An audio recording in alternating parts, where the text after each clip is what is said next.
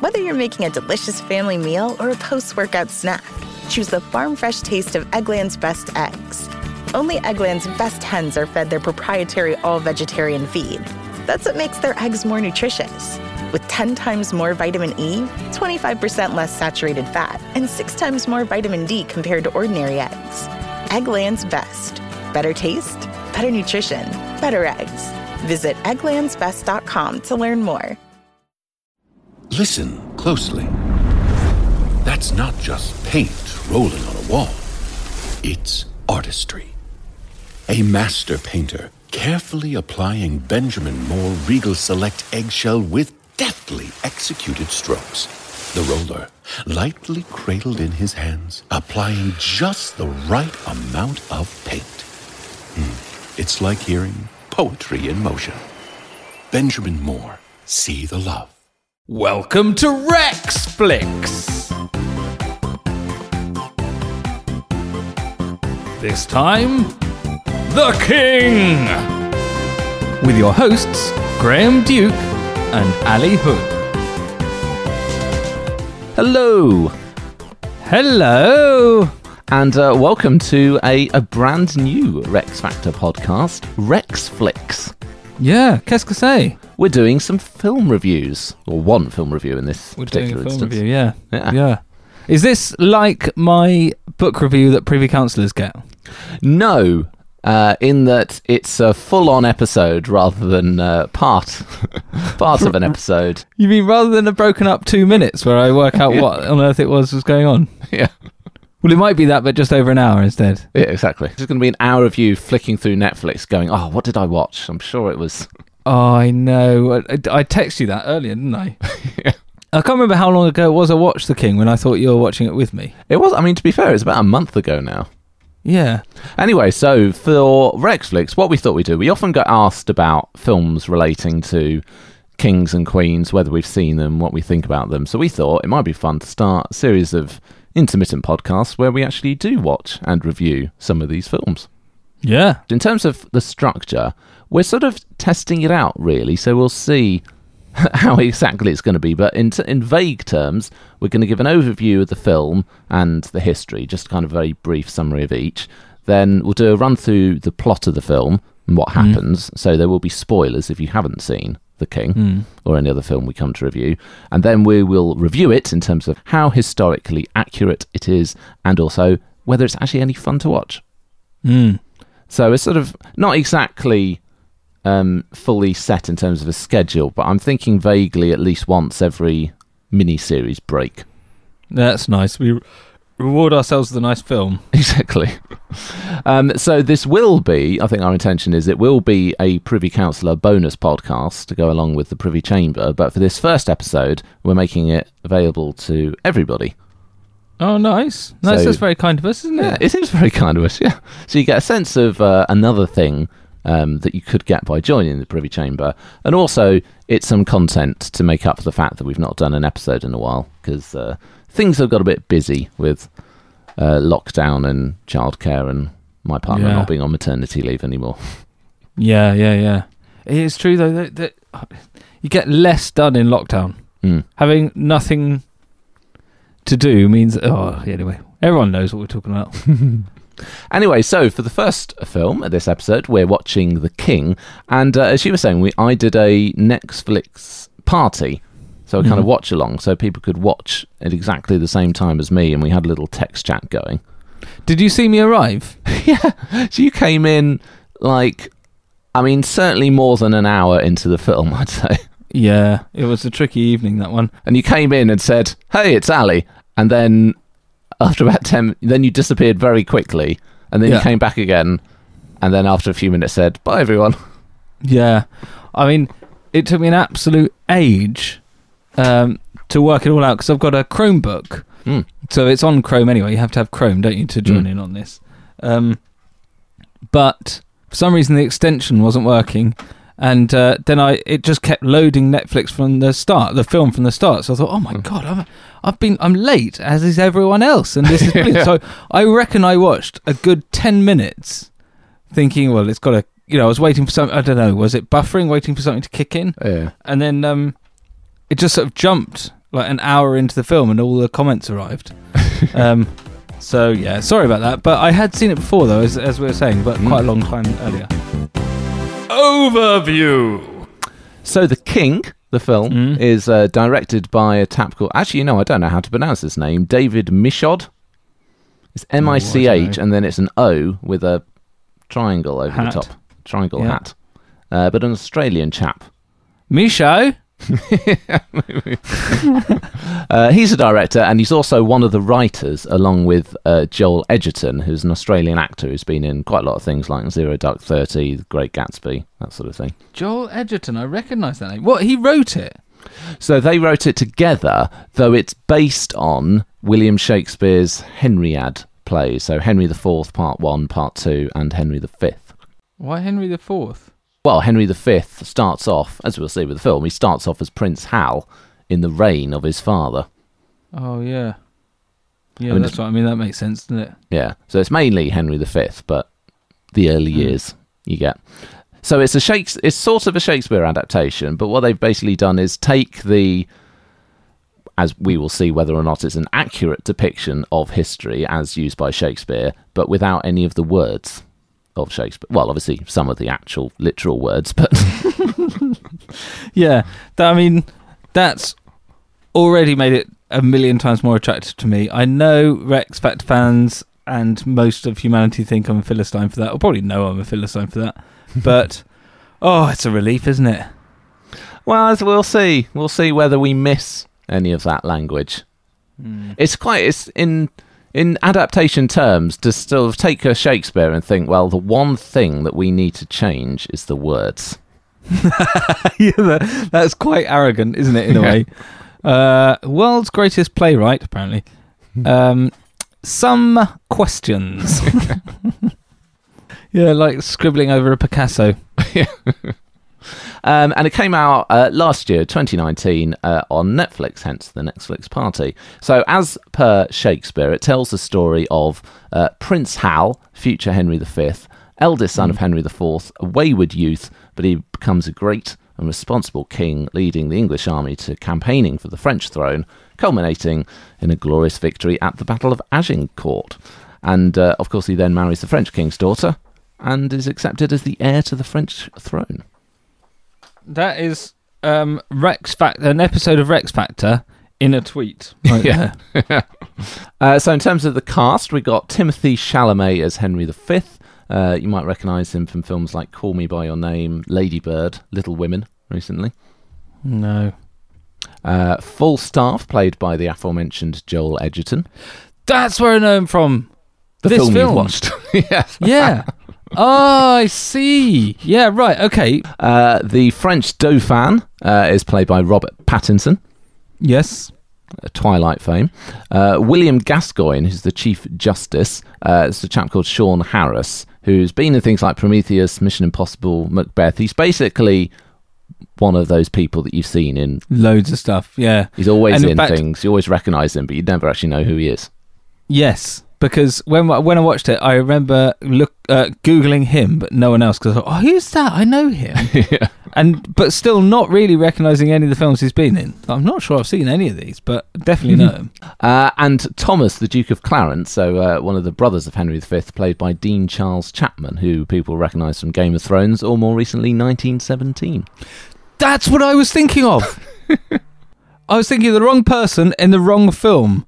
This is tricky. This film reviewing stuff, isn't it? I can't Kermode and Mayo of um, make it look so slick. Yes, him, the the young chap from 1917, Yes. plays the brother, Yes. not the king, older king in this, playing the older king in a different film. Yes. Okay, on board. Yep, right. In terms of the real history, uh, Henry IV, the father of Henry V, is the first Lancastrian monarch who took the throne from Richard II, and his reign is kind of a struggle to establish legitimacy and control as a sort of usurper. So he faces various rebellions, one of which we see in the film. And then Henry V clashes with his father, but enjoys a lot of success when he becomes king. Uh, secured unity at home, enjoyed spectacular victories against the French, most famously, but not exclusively, at Agincourt. And he wasn't acknowledged heir to the French crown, but died just weeks before becoming king. Mm. Or France. of France, yes. The plot. So I thought, particularly for you, um, Mm. as we were messaging earlier, and I'm thinking the fact that it was probably about a month ago means that you could do with a primer. But I suggested that probably if we'd seen it yesterday, there's an extent to Oh, which yeah. you might have. Yeah, yeah, yeah. I mean, I, I, I highlighted that in the text. What was it? I said, "Are we watching it?" And you said no. Yeah. I said, "Okay, well, I'm not going to remember it then." um, but yeah, that's fine. Run through it. That would be helpful. So we start off with Prince Hal. So Henry V, as a young man, he's uh, a bit of a wayward young prince, estranged from his father, Henry IV, and he spends his time drinking and womanizing with his best mate, Falstaff. And he's so wayward, in fact, that his father names the second son, so a younger brother of Henry, uh, Thomas, as his heir.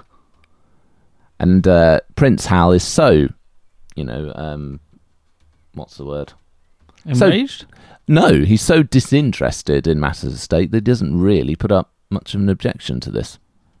is this true? Oh, we're going to do accuracy. Okay, so this is this is just this is the film, right? This is the film. Okay, not the real life. Yeah, but Potentially it could be, but potentially it's not. yeah, bookmark that. Oh, it's tricky. Okay, it's, it feels like I've never done this before. It's, well, I haven't, but you know. Did. it's- Oh dear. Um, so there is then a rebellion uh, of the Northern Lords. So Thomas, as the heir, is sent to go and quell said rebellion. Uh, but at the Battle of Shrewsbury, um, Prince Hal comes forward and challenges the leader of the Northern rebels, uh, Harry Hotspur, to single combat in front of the army and kills him with a dagger. And uh, brother Thomas is upset because he thinks if they win the battle now, all the glory he would have got will be upstaged by this one bit of single combat. Yeah, it's the equivalent of saying, "No, this is my game, my ball, my game." He was, he wanted to do the the killing and stabbing himself. Uh, so, because Thomas is so annoyed, he then goes off uh, to the rebel to the rebels in Wales to deal with them. Uh, but unfortunately, Thomas is reported to be killed in battle in this campaign, and then Henry IV also dies. So Prince Hal becomes Henry V. All right, okay. So the story starts properly. They gave a bit of um, bit of character development, but now here we go. Bit of backgroundy stuff. Oh yes, yeah. Uh, so Henry becomes king. He's uh, very young. He doesn't seem to have much knowledge about matters of state and all this sort of stuff. And his advisors, chiefly this chap William Gascoigne, who's the Chief Justice, and also, perhaps a bit surprisingly, the Archbishop of Canterbury, are urging him to revive the English claim to the French throne. But Henry doesn't seem to be too interested, and despite an insulting gift from the Dauphin of some tennis balls, Why is that insulting again? uh, I guess A, referring to his sort of wayward youth and the fact that he was all just about games and partying, and maybe also a shape reference to the anatomy. Oh right. Uh, but Henry isn't taking the bait, and he doesn't want war. He wants peace and unity at home and abroad. Uh, but Gascoigne uh, brings to his attention a French plot to assassinate him. Henry meets a captured Frenchman who tells him that he's been sent by the King of France. And Henry is a bit annoyed about this, but he's still not going to war. He writes back to the French king telling him that it's an act of war, and if he does it again, then they'll be held to pay.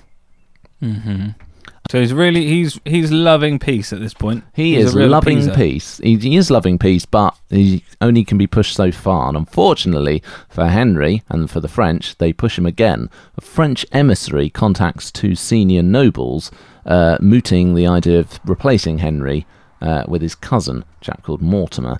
Uh, they tell Gascoigne and express some concerns about Henry's capacity to rule. Gascoigne tells Henry, who finally declares war and has the nobles beheaded. I find this a bit difficult because I want to ask you so many questions, but you aren't um, Baz. Le- what was his name? What the writer who's um, plays Falstaff? Joel Edgerton. You are not him.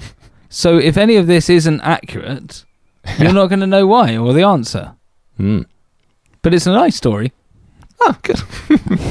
also, liking your um, uh, seeing some of the cogs in your head there, you were thinking Australian film, Australian film. Basler? No, not Baz Luhrmann. Oh, is he? He's the Australian. Blimey, hell! You know, you know actually how my subconscious works now, Timo. That's amazing. Wow. Oh, oh I feel quite exposed. So off they go to war, and Henry brings Falstaff back. He's not really seen him since he's become king, but he says that he's the only man he can trust and he wants him in France as one of the commanders of his army.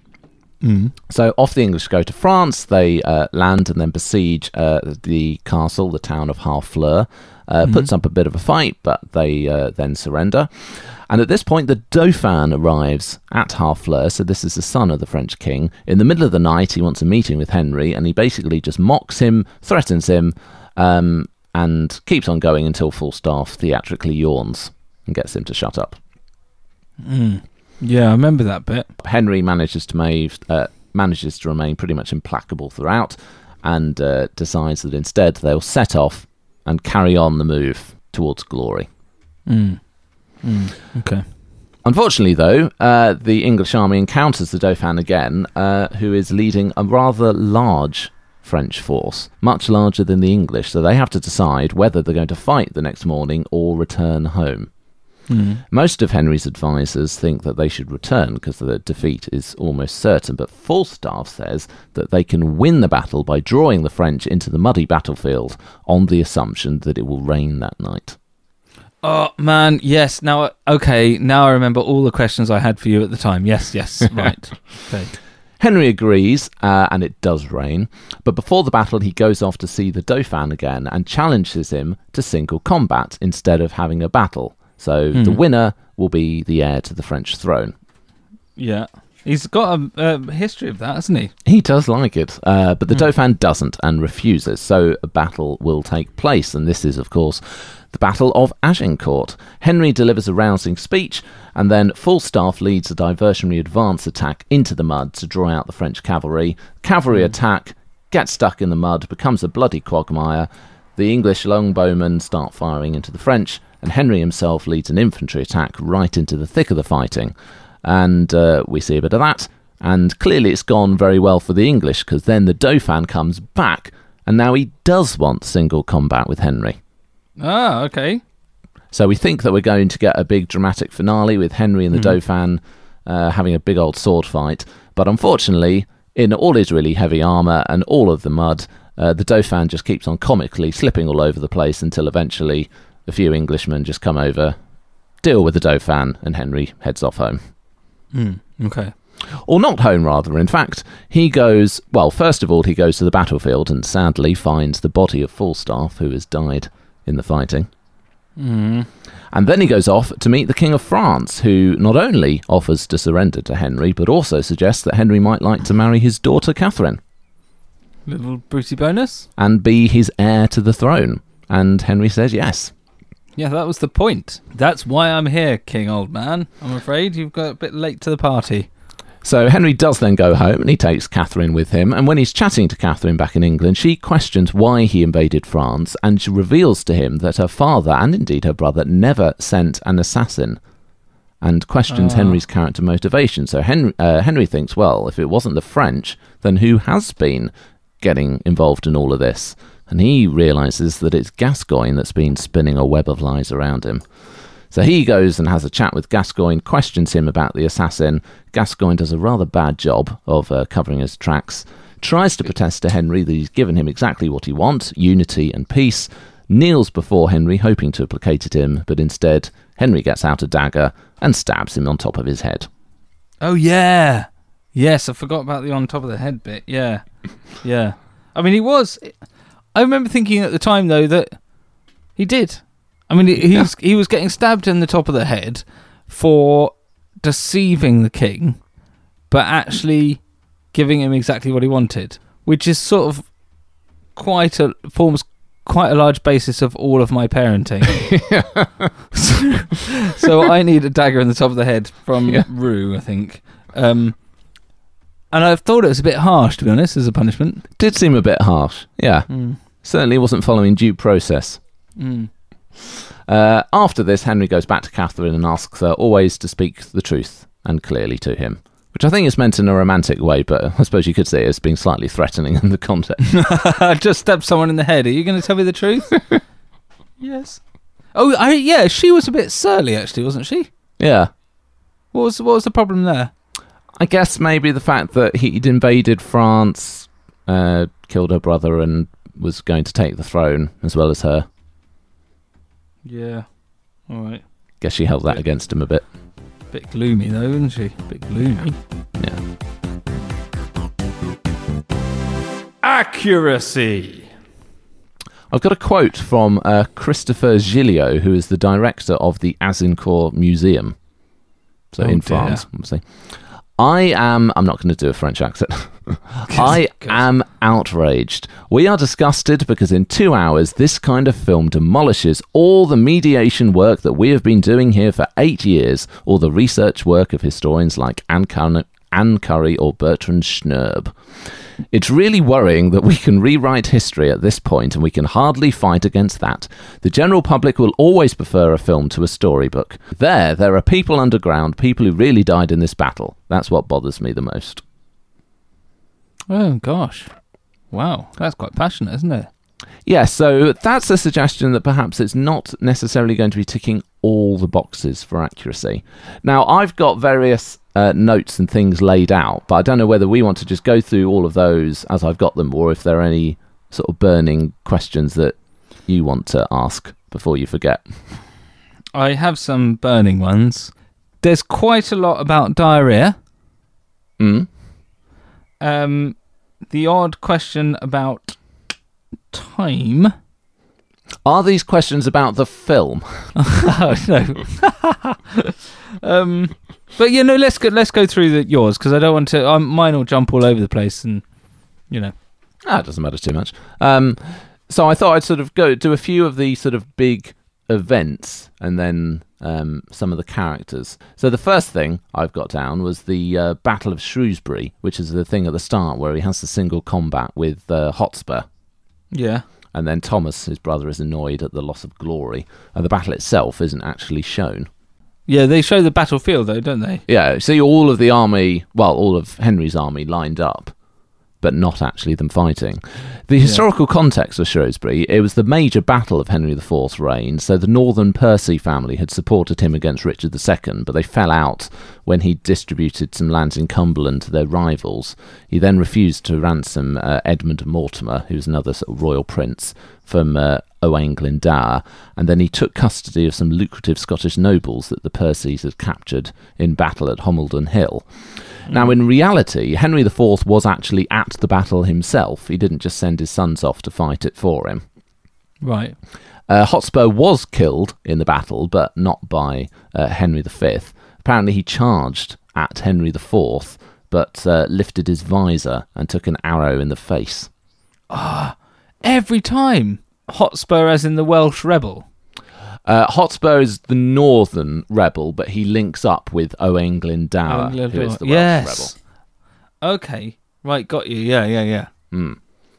So the background and motivation are correct, and the outcome is correct, but all of the Henry Hotspur Thomas stuff is a bit wishy-washy in terms of the Yeah. real life history. We had two purported plots to assassinate Henry before he goes off to Agincourt. Mm. Uh, one by the French, which later turns out to have been concocted by Gascoigne, and then two English nobles, including Henry's cousin, also plotting against him, or at least hearing about a plot and then voicing their concerns, if not actively engaging in a plot. But Gascoigne dobbed them in. This is what happened in the film, not in the. Yeah, so the historical context for this, as we said, Henry IV had faced a lot of opposition after usurping the throne. So many believed the person, I don't think was actually in the film, but was mentioned a few times, Mortimer, Yeah. he was the true heir because he'd been a grandson of Edward III's second son.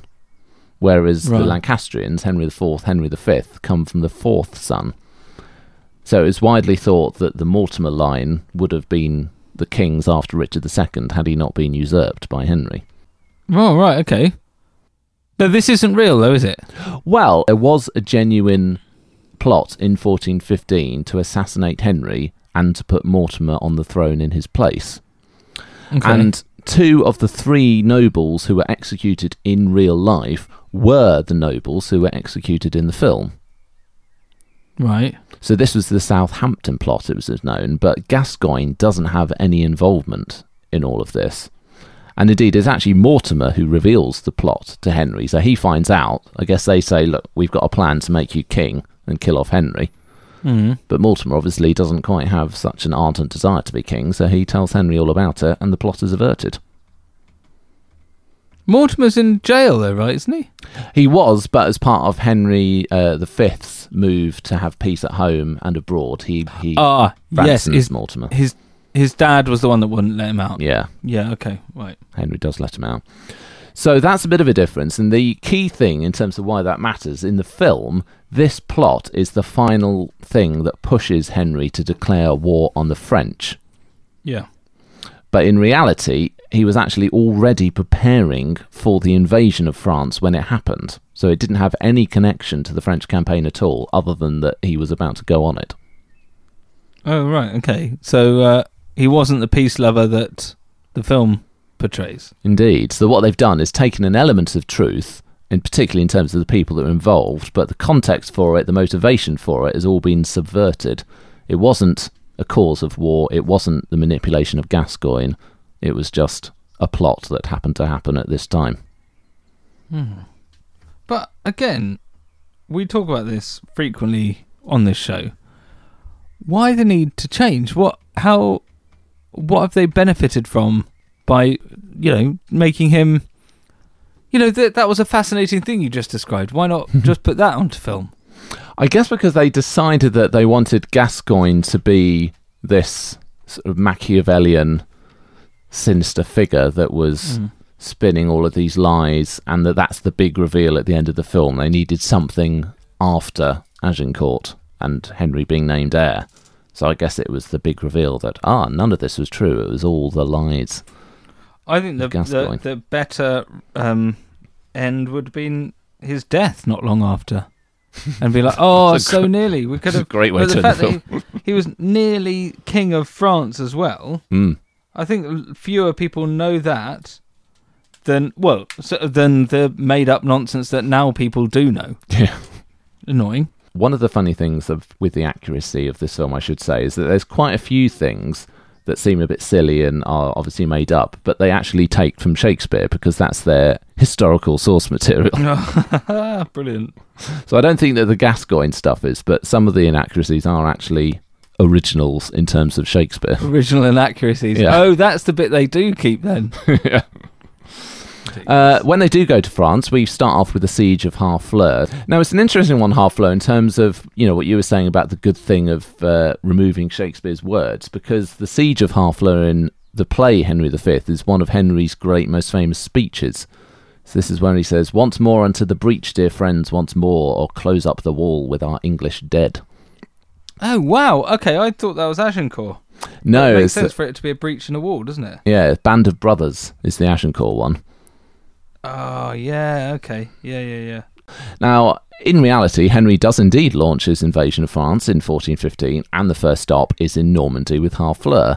Um, But in the film, although they do sort of show the fact that it was, it took a bit longer than they wanted, and they were having a chat about how it was taking a bit longer than they wanted, it's achieved their aims relatively easily. I think I'd say in the film. Right. It wasn't too hard. There's not a great loss of life or anything like that. In reality, the siege took a month, and the English took really heavy casualties about 2,000 killed in fighting, and another 2,000 were um, basically taken out of action due to illness. The old dysentery. That was going to be my um, toilet-based question. Mm. And the delay was a really serious blow to his campaign because it meant it took them into the not very good uh, campaigning season in terms of the Yeah. weather, which ironically did actually come to their rescue at Agincourt, but it's not the time that you're meant to be doing it.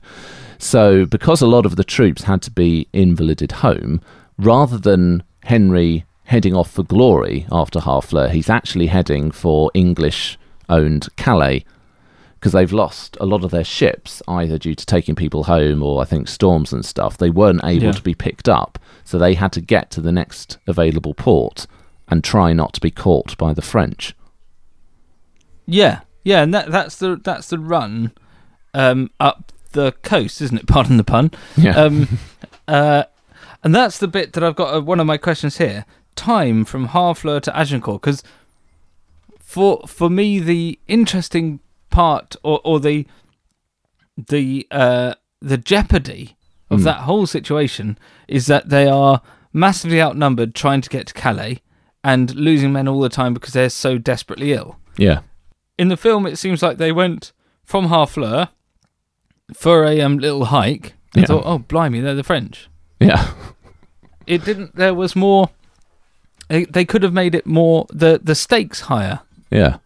Because I think that's the thing. The reason the stakes don't seem that high is because they don't imply that the English are in a bad situation after Harfleur. The implication is that this is just the first part of Henry's campaign to conquer France, whereas in reality, it's kind of scuppered the whole campaign and he's actually just trying to get home. Yeah, yeah, yeah.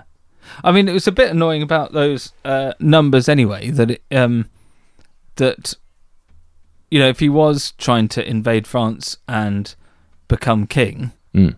why is it such a puny force that at the first instance, the first battle at Harfleur, the first hurdle, completely. You you always stood the chance of it going as wrong as it did, Mm. or as or as as taking the casualties that you did. And if that and then it does go like that, and that removes any chance of victory further down the line. It so happens that what follows is Agincourt, and it is the closest anyone ever comes to actually ruling France. But it's a bit like cockeyed, isn't it? Why do they? What? How did they think this was ever going to work, or was it always designed just to be a a, a little pinprick? Yeah, I mean, I don't imagine he was expecting to march all the way to Paris in one Oh, go. really? But like, I guess it's sort of like Edward III. You you gain territory, don't you? So you get significant amount of territory, and then you hold that, and then the next year in Ah. campaigning season, you've got a base now well into France. Doing some diplomacy as well, get people on board who aren't happy with the king, and then you can gradually then start to move forwards. Yeah, okay. Oh, I see. And it just happens that all it took, the stars aligned so that this one battle meant that actually he did it in just a one this one shake of the dice. Well, or did he? We'll come to that. Um, the next thing, of course, is the Battle of Agincourt. So in the film, Falstaff predicts it will rain the next day, and despite the inferior numbers, the rain and the conditions means that they can win if they get the French to fight in the mud. So the English are in light armor, whereas the French are going to be in heavy cavalry, uh, heavy armor, which won't be so good in the mud. And uh, everything goes as he predicts. And although he himself is killed as part of the vanguard attack, the French are indeed rush in to the battle as he said they would. They react when provoked. They get stuck. The longbowmen do some damage, and they get a pretty heavy defeat. Mm-hmm. The broad sweep of this is correct, but a lot of the finer details aren't so accurate. The film suggests that this is mountainous territory and the French are attacking downhill into the English force. Is that act- true? No, it's not. So actually, the English had the slight advantage of a hill.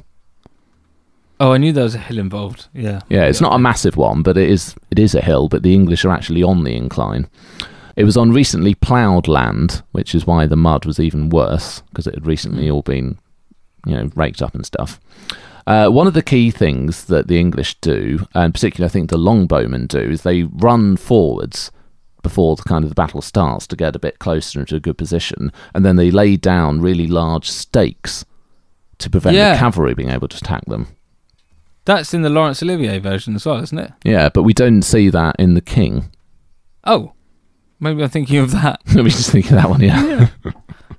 so you don't get that. Say that's one of the sort of the key tactical things which you don't really see, which is often. Well, I say often. You see Braveheart and Mm. actually not so much an Outlaw King, but certainly in Braveheart, the strategic elements of the battle just don't exist. Just the two armies line up and charge, and one of them's wins because they Yeah. Shout a bit louder, and then the next day. Yeah, exactly. Yeah. It's not as bad as that, but you don't get all of the uh, tactical nuance. Uh, the longbowmen don't really feature very much. You don't. We do see a shot, obviously, of the arrows flying over, but you don't get a sense that this is the thing which absolutely, you know, massacres the Yeah. French army. Yeah, that was disappointing. I thought. Mm. And there, um, now um, this is where I wish I'd seen it more recently, but I think I remember there being a problem if I had um time and didn't text my brother so frequently, I could um, go through my WhatsApp and find out. I think I was texting him because they do that thing that often happens in medieval films where they do um they they treat archers like um gunnery in that Yeah. they say you know if you had a gun you'd say ready aim fire Yeah. I think they try and put they, they equate that to longbows, and they say like ready, hold, Yeah. loose, and that's just not how they work. They, as soon as they just say they just say go, and they just fire, keep firing volley after volley. It's impossible to hold a great big bow like that to your Yeah. to your ear. It's a sort of it's one great big motion, drawing the bow and firing. Um, and I'm pretty sure that's the problem I had with this one. I was Hmm. starting to be corrected though. No, I think I think you're right. It didn't feature much, and I think that was all it was done. It was almost just like the first volley, Mm. and then right, and now we have the actual battle. It's just a thing. That's far off a few hours, and then the actual main fighting will take place. Yeah, because uh, it's makes better Hollywood to have stars in the thick of it actually fighting Yeah, than just lobbing arrows, going, "They're still coming, the idiots! Look." yeah. well, it's kind of the equivalent of if it was the First World War film that you'd have an initial flurry of shots from the machine guns, and then they're just sort of fighting hand to hand in the middle of no Yeah. man's land, rather than just people being mown Yeah. down throughout. Yeah. Oh God, uh, 1917 was good, wasn't it?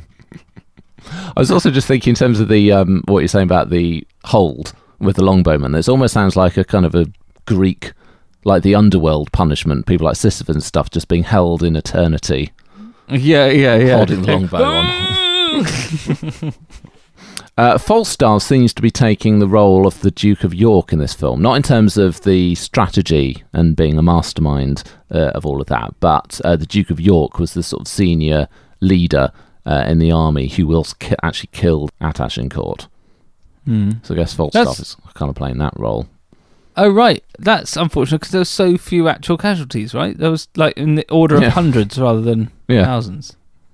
He must have been right at the forefront. Mm. Henry uh, did genuinely fight in the thick of things as depicted in the film. And at one point, um, he stood over his wounded brother. Now, actually, Henry is one of four brothers. We only see Thomas, but he has another two brothers. And the youngest one, Humphrey, was alongside him at Agincourt and he got wounded. So Henry stood over him to protect him whilst he got treated. And apparently, Henry himself took an axe blow to his helmet, which knocked a piece of uh, the helmet crown off Oh wow. which again is not depicted in the film. Oh, it's so annoying, Graham. it's so annoying. They're all the best bits. ed- is this is this Joel Edgerton doing it? Is this um uh editors of some sort, producers? I don't know how the industry works, but the, all the best bits that you'd think make the best film go. So it could have been more accurate, Agincourt. The tactical elements are there, but could have been clearer. But I suppose the essence is there. We do see the French being weighed down by heavy armor. We do see, um, I think at one point there's a soldier you see basically drowning in the mud, which again rather gruesomely did happen. Mm. Yeah, yeah. Okay, Graham, I have got. Some, you, uh, is that the end of your notes? Um, I've got one more event Okay. thing because you said about how people don't realise the way that with this one roll of the dice at Agincourt, Henry basically almost takes the French throne. Mm. Now that's how the film depicts it, and indeed, I guess how Shakespeare depicts it. So this is the Treaty of Troyes, where he visits the King of France, who offers a surrender, offers his daughter in marriage, and names him uh, as his heir. Now, in reality, although all of that did happen, the implication is that this is a direct result of Agincourt. Yeah.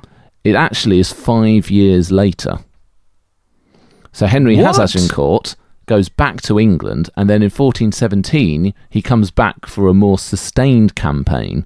So he then spends three years gradually conquering Normandy, besieging castle after castle, taking town after town, really doing the hard graft, working his way through France until he gets to the walls of Paris. And it's at that point that he has the Treaty of Troyes and the French king acknowledges him as heir. Okay, I definitely wouldn't have got that. I in I thought that was the result of Agincourt. Mm, no. What? Okay, weird. Um, Now, so that explains the, the Henry the Sixth as well. There's time to raise a child Yeah, or just make a child. yeah, just time. so it it technically in the film doesn't pop up with a date or anything like that. So it, it, yeah. it doesn't not it doesn't deny it happening, but it does rather imply that it's Azincourt, named Yeah. heir of France. Yeah, I mean that's how. Yep, I completely would have fallen for that. And as you said, um, the reality is that actually it's just two years after signing that treaty that Henry himself dies, just a month or two before the French king died. Mm. And the film ends with this as like the great new beginning. He's got rid of the advisor, he's on level par with Catherine, he sorted himself out as king, and now it's time for a glorious long reign. Yeah, of both lands. Whereas in reality, he's going to get dysentery in about 18 months. Oh, that's not funny. Sorry. What? He dies Dysentery- of dysentery. well, either it was either dysentery. I've even read, read apparently the theory it might just have been heat stroke, Oh God, wearing heavy armor in a very hot day. poor fellow. Hmm. Anyway, those are sort of the key events. Now, I've got notes on the characters, but you, if you've got some more questions, I've got some more questions. hmm. Uh, was he really n- so nonplussed about being a king at the start? No. So it's worth going on to Henry. So the film presents him as a riotous partying youth with no real interest in the crown, but when he becomes king, he then starts taking his responsibilities seriously. Yeah. Now, the riotous Prince Hal is a well, a Shakespearean invention or whatever sort of source Shakespeare used invents it, and there's no evidence of him being disinterested in national affairs. The reality is that the clash with his father was because of a disagreement over policy. So the opposite. Yeah, the opposite. So Henry V was on a sort of regency council because Henry IV was ill a lot, and he was clashing with Henry IV's advisors, and effectively, I guess, Henry IV. So it's this which leads to Henry going off for a few years and being at odds with his father. I, I'm trying to work out why it's better for the film to portray it as they did, and I can't see that. Well, it's well for one thing, that's the Shakespeare story, Prince Hal Oh, okay. partying. But I guess also it's the journey. He starts off as the party animal and not really taking things seriously, but then he has to grow. He has to find himself as a king. Mm. Didn't get much of that in the film. Um, well, he starts off, he's all peace, peace, peace, and he's kind of been quite easily led and manipulated. But I guess by the end, he gradually hardens as the film goes on and he finds his Mm. independence, gets rid of the advisor. Mm. Gets rid of him. Yeah. Okay. All right. Thank you. Now, where was his scar? Well, indeed. So, um, as you said, the Battle of Shrewsbury isn't shown. So all we see is him having a fight, which is largely a punch up with Hotspur. Yeah. until he stabs him. Uh, the reality is that in this very hard fought battle, which takes place off screen, Henry V gets a really bad arrow wound in the face. And it's so bad that uh, a very uh, clever doctor basically invents an entirely new tool in order to extract it. Because where does it? It goes through his cheek, right? Yeah, so that's why the portrait that uh, everyone will see of Henry V is in profile, because presumably the other side is a mess. Mm. Um. And does it lodge in his the bones of his skull, or is it all? I mean, what's the tool for? To get it out of the bone rather than the? Yeah, to get it out. Good grief. So it's a very, I- very nasty. I mean, anyone else with that wound would have died, and Mm. most, even the son of a king in any other time, would have done. But this particular surgeon was obviously very good. Well, then I feel a certain affinity with Henry V. I don't think I'd had my terrible face accident uh, when we recorded. No, Henry no, you haven't. No. Ah, uh, well, that's nice. Hmm. Good. I also like to think doctor. that I also like to think that, as in your case, the doctor came out afterwards, going, "Yeah, I've done a really good job on this one." yeah, or or or he harked back to that one doctor saying, "There's there's something in history that I remember could be really useful here," and he and he pulls out some medieval tool made of pig iron. Okay, all right. Thank you. That's the scar covered. Well, so so in the film, of course, Timothée Chalamet, as we said, very very pretty, does not have uh, an horrific scar, but he he does have a slight little scratch on one of his cheeks. I didn't even notice it. It's sort of like someone's gone over it with a pencil. So the reality is, he should have had a really hardcore scar. Okay, so again, what's the benefit of not including that?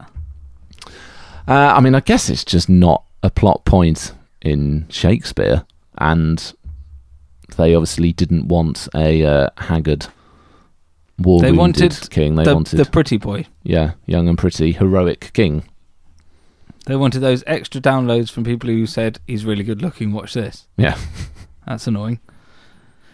Okay, one v one fighting didn't happen. No. nope. Was he actually any good? At fighting, Mm. yes, which is again one of the weird things that the fact they twice show him. Well, they once show him in single combat, and they also show him offering it uh, and not being taken up. But weirdly, I'd say that that makes him look less good at fighting than what they should have done because they said the Hotspur fight, they're just like rolling around punching each other, Mm. and then Henry unleashes his secret weapon, which is just to stab somebody with a dagger. I mean, he is the embodiment of stabby stabby. Yeah, yeah, yeah. I mean, I thought I would have started with a stabby, and then if all else fails, you try. But you know, uh, that I just thought that was odd in the film that they uh, set him up as this not terribly interested person, probably rubbish at fighting because he only liked drinking beer. Mm. Um, and then he offers this combat, and, and you're led to believe, oh, it's going to be hopeless. But he's really, well, not really good. He just keeps succeeding. Don't know. I don't know why that. It does. It's not. Uh, it's not a Rocky type situation where he then does loads of work and comes out really good. yeah. He just sort of scraps around a bit. I mean, I suppose that you'd, I guess you'd say that even a wayward prince would have been given extensive training in sword fighting and combat, etc. But yeah, the reality is the actual Henry V would have been an incredibly good soldier. Say he was in the thick of the fighting at Agincourt. He was properly, you know, in the midst fighting. Yeah. Could easily Uh, have been killed. I mean, a, a, um, a king at this age, at this time in um, history, may you know he earned his spurs by being the best knight, right? Mm. Being the best at fighting tactically and, uh, Physically. yeah, Mm. um, So yeah, so Timothée Chalamet is very sort of waif-like, and you sort of don't really Mm. feel like he would be a great fighter. Whereas I think the real Henry V would have been yeah, they were machines. So were the Henry. Mark Fives. exactly.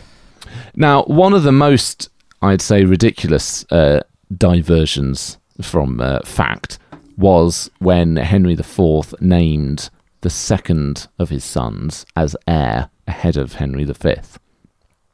Did we see that, or was that implied? Because No, it was di- it was direct. So it's when he brings Henry to him and says, "You are my eldest son, but you will not be king." Oh yeah, yeah, yeah, yeah, yeah, yeah. And then he points to uh, Thomas, who's the Duke of Clarence. So that's Tommen from Game of Thrones. So to- Tommen Thomas Oh yeah, and um, 1917. and 1917. God, Thomas, that's a good film. um, who is younger but more serious, more dutiful, and seems more appropriate to the task of being king, perhaps.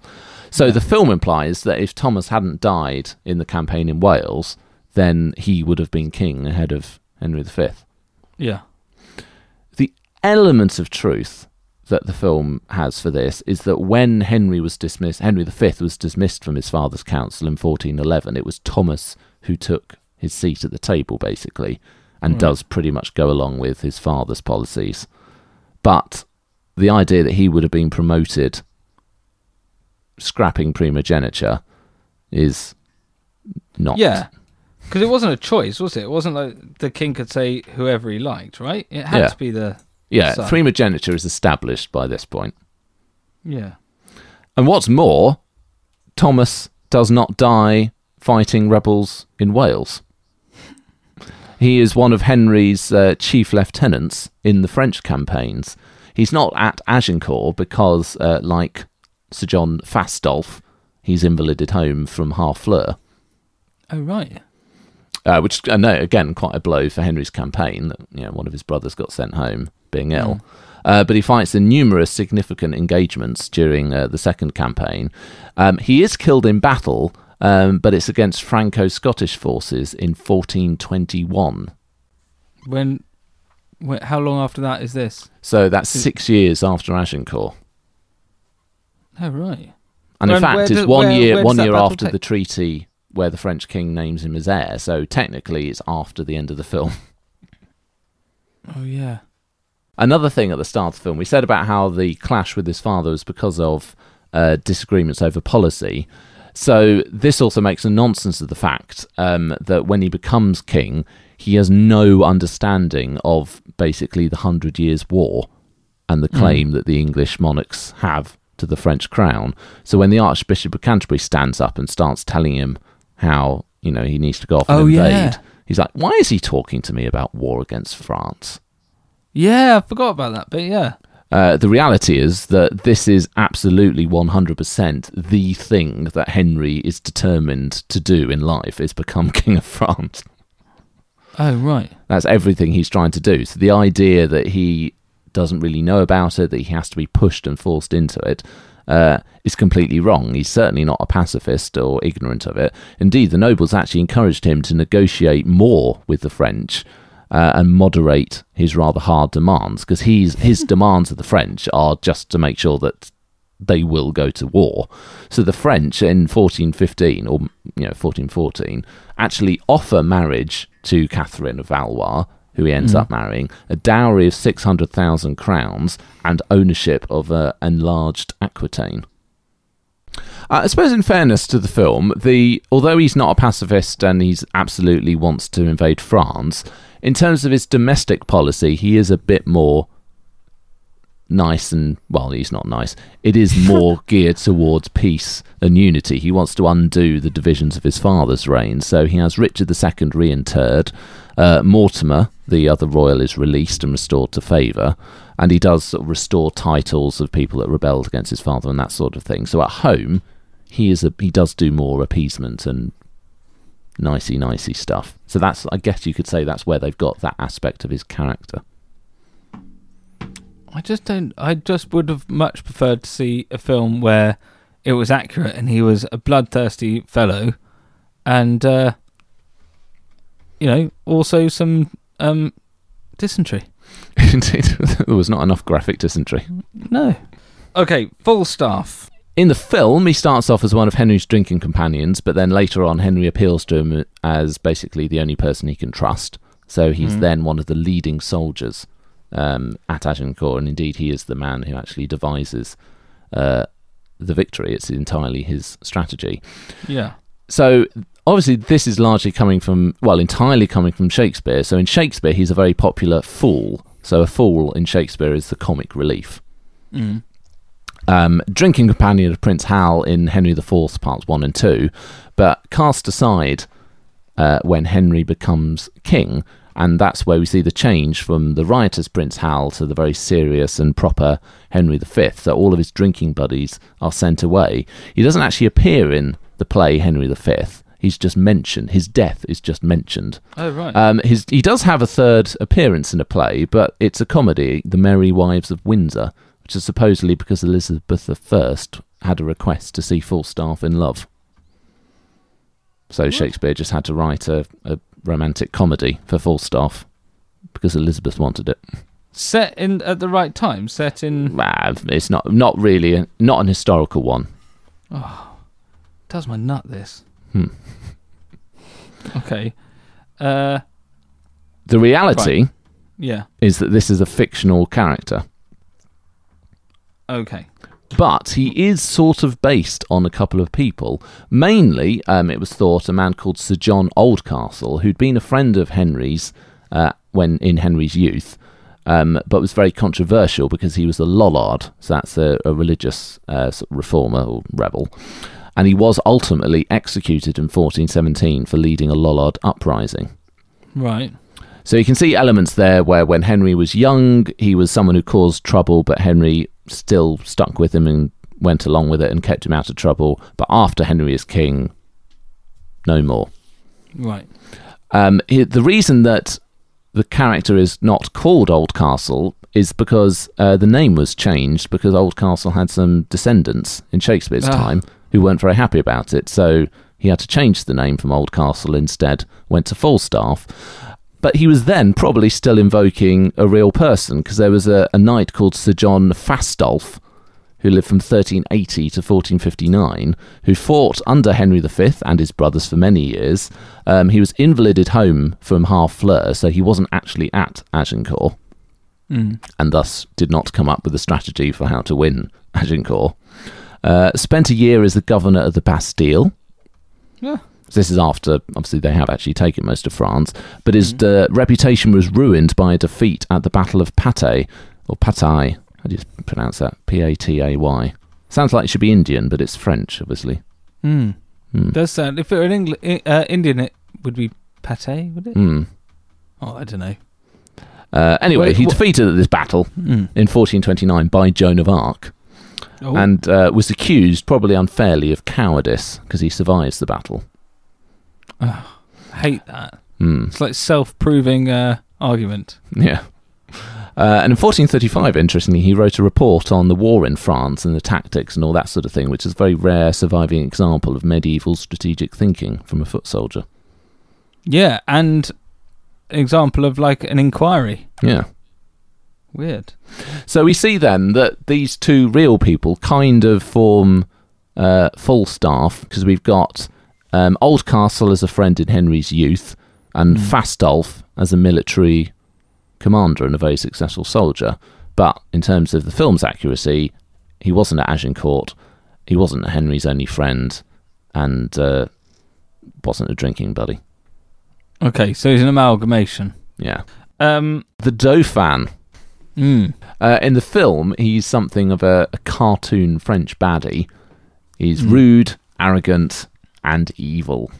Mm. So he threatens Henry in a very graphic way at Harfleur, Mm. reference to what he's going to do with the tennis balls. Oh yeah. And then later at uh, Agincourt, well, actually just before Agincourt, he callously murders Henry's young pages.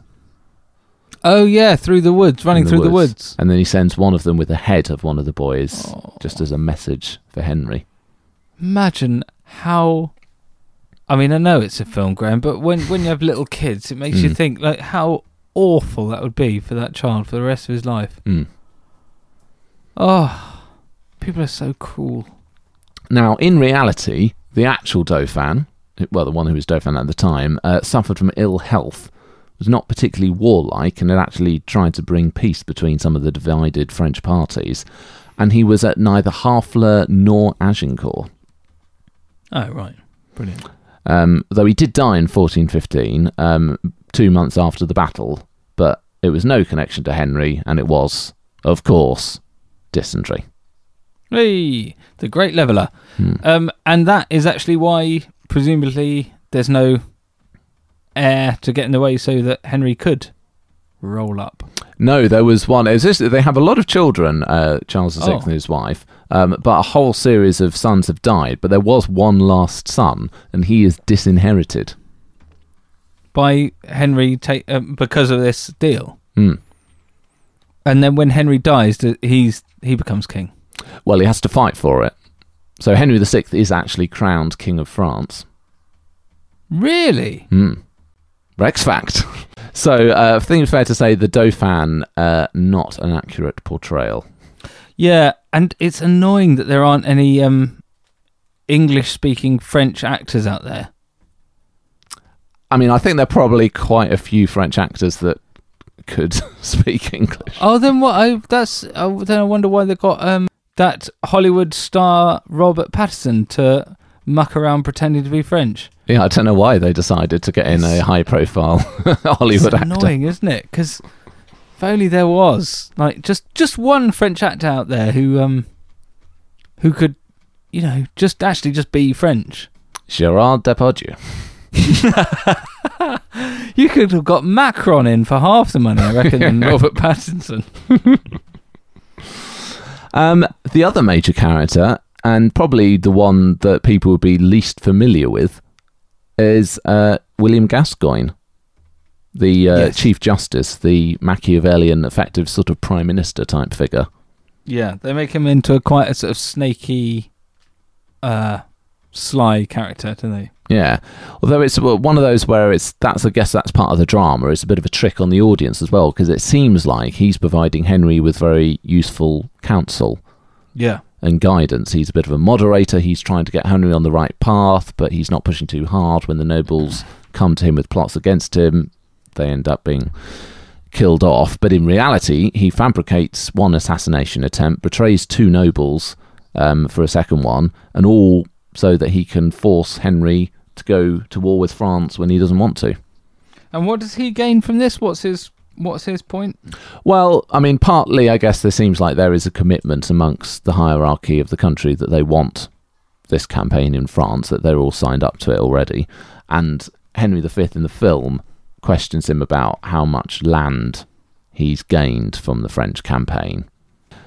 In reality, Gascoigne uh, was an ally. Was an ally. He was an ally of uh, Henry IV during the Richard II years, and he then was appointed by Henry IV as Chief Justice. Um, and he does potentially have a conflict with Henry V because there's a fanciful story um, that during the reign of Henry IV, Gascoigne imprisoned one of Prince Hal's drinking companions, and then when Hal protests against this, Gascoigne gave him a dressing down. This is real life. Probably not, but there is a story that exists outside of Shakespeare and this film. Right. Oh, it's so hard to know what's true or not, Graham. Well, the key point is that soon after Henry V became king, Gascoigne was removed from his position, and not by virtue of a knife being stuck in his head. Right. So all of these events in the film, which are basically completely directed by Gascoigne, and he's not actually there at all. He's been retired. So who is there? Who is actually advising him in real life? Oh, just normal counsel, but the the key person who's really pushing for war at all costs is Henry V. Ah. Okay. Oh, it's such a convoluted mix up. If you were writing this film and thought, and you had the history in front of you, Yeah. you thought, well, that won't work because of this. Well, we'll have to make this person like that, and th- th- just just tell it. Just tell it as it is. It's just as interesting. It's an interest. It's sort of an interesting thing thinking about how they came up with some of the stuff, and you sort of feel like they've because what they've done is not sit down with the history in front of them. They've sat sat down with Shakespeare in front of them. Did you just say shut down? I did, which probably would have been equally accurate. it's that dysentery again. Very good. Um, so they've sat down with the Shakespeare text in front of them, taken out the words, but kept basically everything else in terms of the plot structure. But they've also clearly sat down with some history books as reference points, and they thought, oh yeah, we'll take that and turn it into this. And Hmm. then, oh, we'll use this, and then he could then do that, and that will allow Henry to become this. So they've taken Mm. real elements to make it feel a bit more authentic, but in a way have just done lots of other inauthentic things with it. Yeah. Well, they've based themselves on some fake news in the per- in the first instance with Shakespeare, Yeah. and then thought we'll muck around with this a little bit. So it's all just it's all just getting so far removed from actually what happened beyond the names and a battle. Yeah.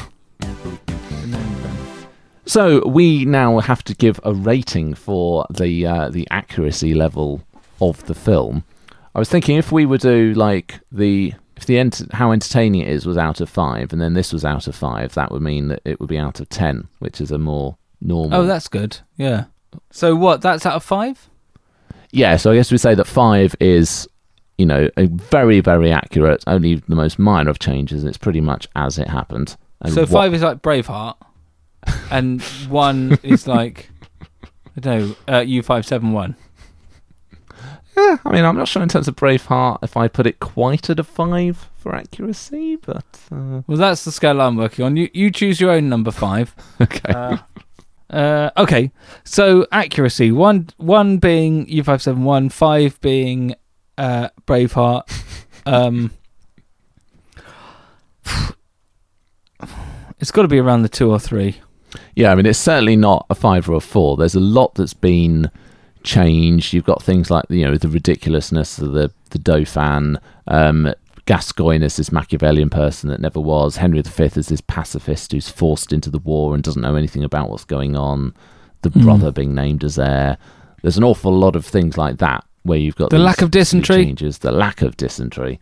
Um, but equally, there's a lot, I suppose, in terms of the broad sweep of events. You say, Mm. well, he, he was in conflict with his father. Uh, Hotspur is killed at Shrewsbury. He does invade France. We have Harfleur.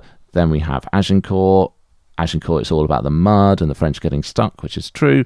We do No longbows. have we do have some longbows there. we do have the Treaty of Troyes, even though it implies it came earlier, but it doesn't explicitly say that it does, which is basically correct.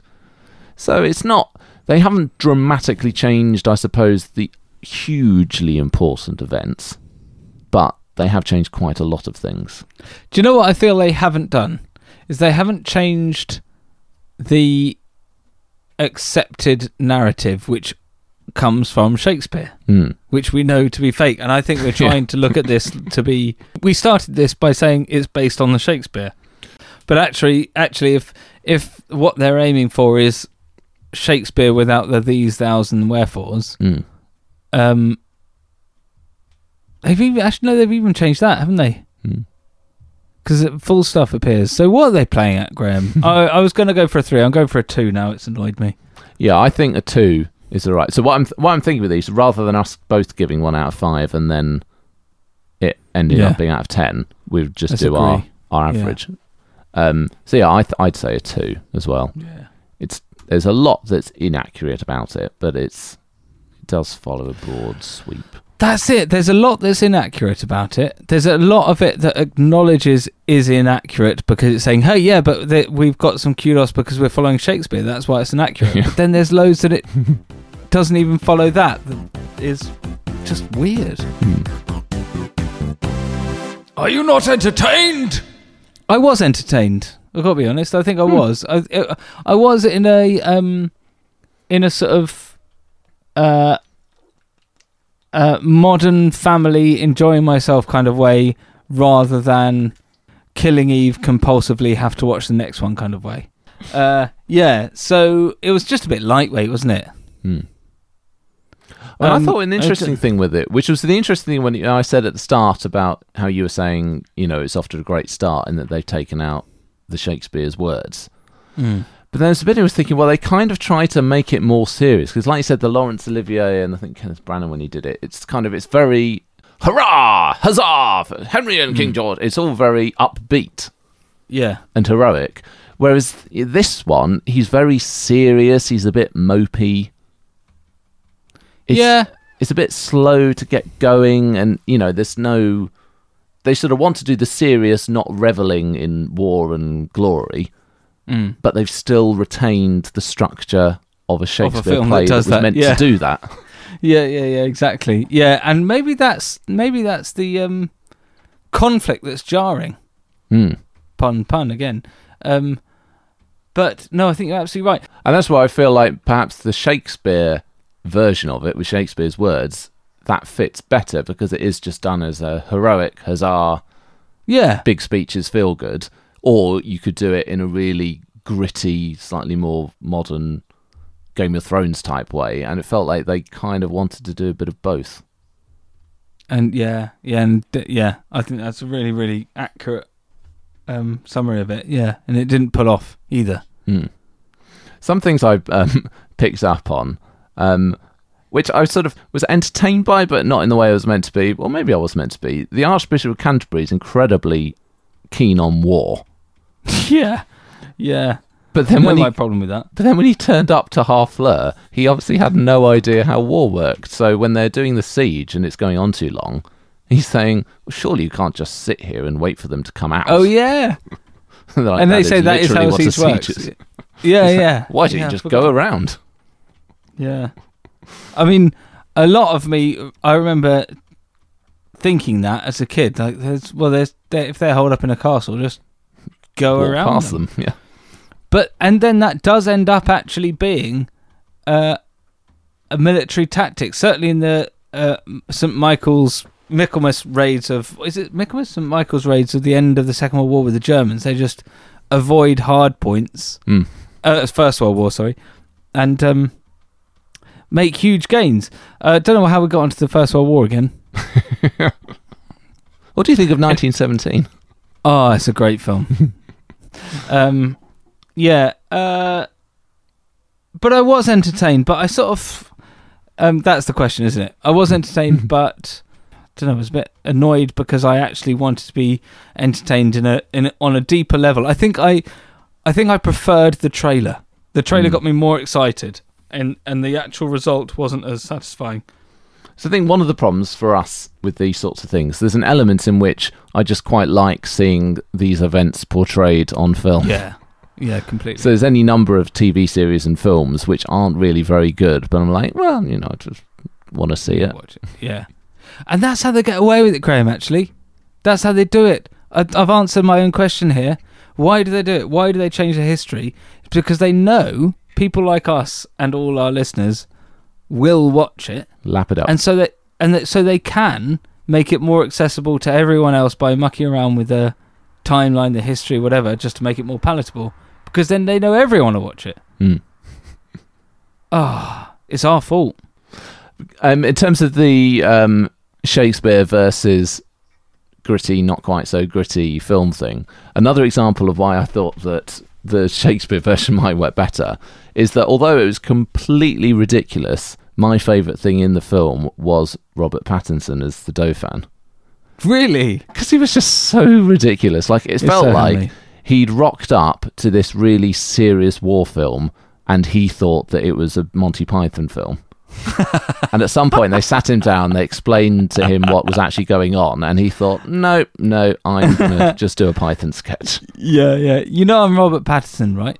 Yeah. like, well, I I want. accent. Yeah. I, lo- I, Even I at mean, the end, when he's slipping around in the mud after Agincourt. Yeah. I think that's where the, the director surely going gone one te- step too far. We really should have just got that French guy in.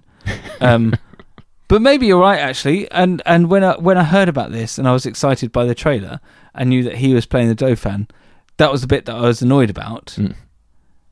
But actually, on reflection, the film let us down, and maybe that he was the highlight. Yeah, He was That's like, well, I might, as well. I might as well have some fun with this. Yeah, yeah. It's not it's not what anyone wants here, so um let's really camp this Frenchman up. Yeah. They also seem to do a bizarre thing where, with uh, Gascoigne as this arch Machiavellian genius who's manipulated the entire events of the whole film so well. And yet, when Henry questions him, he is really bad under interrogation. Yeah. It's like, how how did that assassin come by you? Uh, oh, oh, I, uh, yeah. did he meet you Yeah, in the street? Oh, yes, yes, he met me in the street. But he didn't know who you were. Oh, no, no, he didn't meet me in the street. I remember that exchange so clearly for thinking exactly that that he just went with the option that was given to him. so rubbish. It's sort of like a Machiavellian behind the scenes uh, thick of it Dominic Cummings or what's the Scots actor who plays in the thick Peter? Capaldi, Yeah. Malcolm Tucker. Um, Malcolm Tucker, but then actually under pressure just goes horribly wrong. so, were you entertained, and to what extent were you entertained? If you had to uh, put on a score out of five, how entertained you were, with presumably Braveheart at five. Oh, Braveheart at five, yeah. Braveheart at five. Um, actually going to see Shakespeare Henry V on the theatre at number one. Um, ah, it's better than that. It's not close to Braveheart. Uh, I can't help but think it's a two or a three again. Probably two and a half. No, two. I did. I'm annoyed actually. I'm annoyed looking back trying to rate it. I think I enjoyed it more at the time than Until I made you think back on about it. Well, no, I think because I had uh, someone, uh, uh, my brother again, asked me about it, and I, I don't think I, I could in all good conscience say, oh yeah, no, yeah, watch it. I'd be like, eh. yeah, it's a Hmm. two for me. Yeah, yeah. I th- I think probably a two as well. It's it's disappointing. Yeah, wanted more from it. I mean, I, lo- I loved the trailer. There's so many things like that. The Revenant, I loved the trailer. Hmm. Absolutely brilliant. But the whole film could be Leonardo DiCaprio gets cold. That's my review. So we're giving it a two uh, for the entertainment factor. So we put those together: two for accuracy, two for entertainment, four out of ten for the King. That seems quite high. I mean, it's not it's not a very high score. Hmm. No. Two out of five. Yeah, no, that's all right. I'm just, I'm just getting annoyed with it more I think about it now. Uh, but this goes back to my question then. What, what if anyone did uh, give their opinion on when you Netflix partied this? What do Rex Factor fans think of it? Well, that would be the perfect time for. Correspondence Corner. So, if you have seen The King, if you were with me for the Netflix party, or if you've uh, seen it before or since, then let us know what you think about The King. Do you think it deserved a higher score? Did you enjoy it? Or are you in agreement with us? You can find us on Twitter and Instagram, where we are at Rex Factor Pod, or like and join in the discussions on the Rex Factor Podcast Facebook page. Uh, alternatively, of course, you can send an email to rexfactorpodcast at hotmail.com. We'll be doing these Rexflix episodes intermittently, so we'll have to decide what film we want to do next. Um, not sure how we'll decide which one to do next. Or maybe I'll I'll put a few together in a little short list, and then maybe privy councillors can pick. Yeah. Yeah, yeah. Nice. So that is our review of The King. Did not did not go down well, Graham. Broadly speaking, a thumbs down. Mm. Yeah, that's what we need. Watch or not watch? Not watch, but we know you will. yeah. Certainly that's what I'd do anyway. So uh, thank you for listening, and uh, join us next time. Well, yeah. So in terms of actually what we're doing next, um, Hmm. privy councillors, we're planning to do a pub quiz. We've been talking about for a while. Oh yeah. I think that is the next thing on the list, and then it will be Sulla. The uh, oh yeah, the special. yeah special episode, and then after that, our first episode back with the consort will be Eleanor of Aquitaine, Who was our last one? Matilda of Boulogne, Stephen's and who wife. was Stephen? Oh yeah, of course it'd be Eleanor. Yeah. This is the biggie. This is the one that a lot of people have been waiting for. Yeah. Hence why it might be a bit of a gap. Yeah. All right. Well, um, tally ho. Thanks for listening. Cheerio.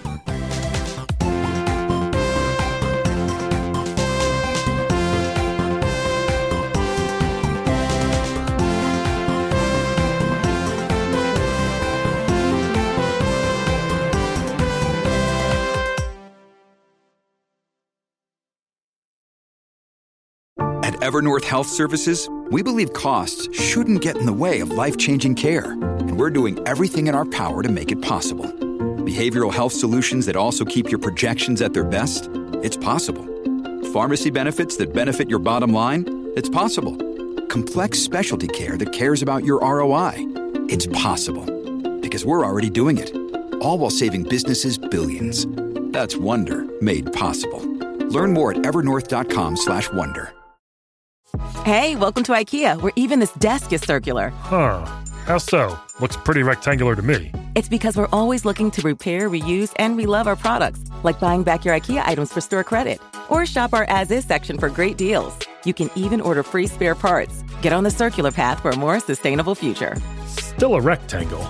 Get started at ikea-usa.com slash circular. Visit ikea-usa.com slash circular for as-is information and buyback and resale terms and conditions. Spare parts not available for all products. Is there such a thing as a traveler? Not a Delta.